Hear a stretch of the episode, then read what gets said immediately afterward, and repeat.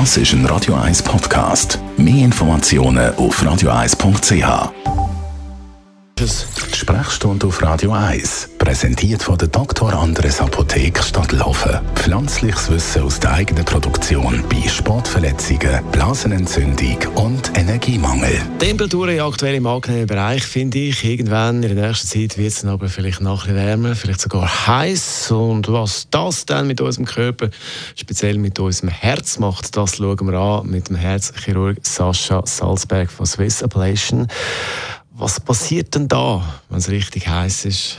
sagen wir es so, der Körper ist, ist sich an Hitze gewohnt. Die Körpertemperatur ist äh, 36 Grad, 37 Grad.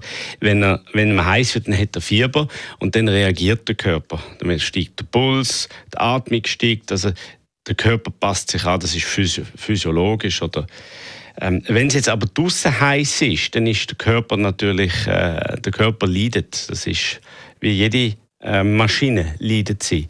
Und in so Situationen verdunstet viel mehr Wasser, wir verbrauchen viel mehr Energie. In dieser Situation ist es sehr wichtig, dass man genug trinkt und auch genug Elektrolyte zu sich nimmt. Also ausgewogene Ernährung und ausgewogene Getränke sind sehr wichtig. Alkohol ist kontraproduktiv, weil das wird äh, führt zu anderen Problemen. Und bei Risikopatienten ist es umso wichtiger, dass man sich schützt, dass man vielleicht bei der prallen Mittagssonne nicht rausgeht, sich schont und auch genug Flüssigkeit zu sich nimmt. Aber auch da ist wichtig, nicht zu viel zu trinken, weil das kann dann auch wieder andere Probleme bringen. Die, die es gleich nicht können und gleich noch raus sich draussen anstrengen, wenn es heiß ist, was ist denn das Problem? Also auf jeden Fall, ich würde jetzt nicht bei praller Mittagssonne einen Marathon laufen. Das ist auch für den grössten Athleten körperliche Überbelastung.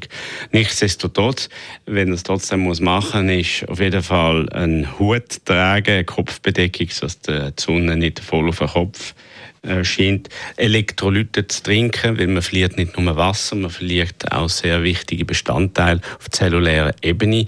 Und wenn man die nicht zu sich nimmt, dann kommt man so wie in einen, in einen Shutdown rein. Dann stellt der ganze Körper ab und das fängt im Hirn an und endet dann schlussendlich im Herz und bei den Muskeln. Auch noch wichtig ist die Abkühlung. Die darf natürlich auch nicht zu krass sein.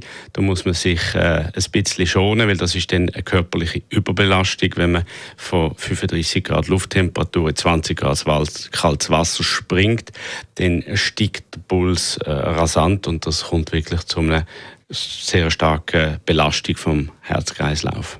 Jetzt gibt es aber doch so ein Leute, die sagen, das ist sehr gesund, so das Abwechseln von, von heiß auf kalt oder warm auf kalt. Also da gibt es auch Grenzen in diesem Bereich, was gut ist. Ja, also wenn man das jetzt zum Beispiel auf die Sauna Sauna, Hammam nimmt, dann sind das kontrollierte Bedingungen. Dort geht man 10, 15 Minuten, 30 Minuten in die Wärme und kühlt dann ab. Und man ist sich meistens gewohnt, das zu machen. Das ist eine Routine, eine Habitude. Aber wenn es jetzt draußen plötzlich heiß ist, dann wird es wahrscheinlich den Saunagänger nicht stören. Aber jemand anders, der nicht so fit ist oder wo sich das nicht gewöhnt ist, der wird mehr darunter leiden. Und das ist so halt immer das Thema von der Moderation. Und wenn man sich gewöhnt ist an solche Sachen, dann wird es ja kein Problem sein. Aber wenn man sich nicht gewöhnt ist oder noch äh, unterliegende Krankheiten hat, dann kann das natürlich dramatische Folgen haben. Der Einfluss von der Hitze aufs Herz, jetzt ja da, Temperatur.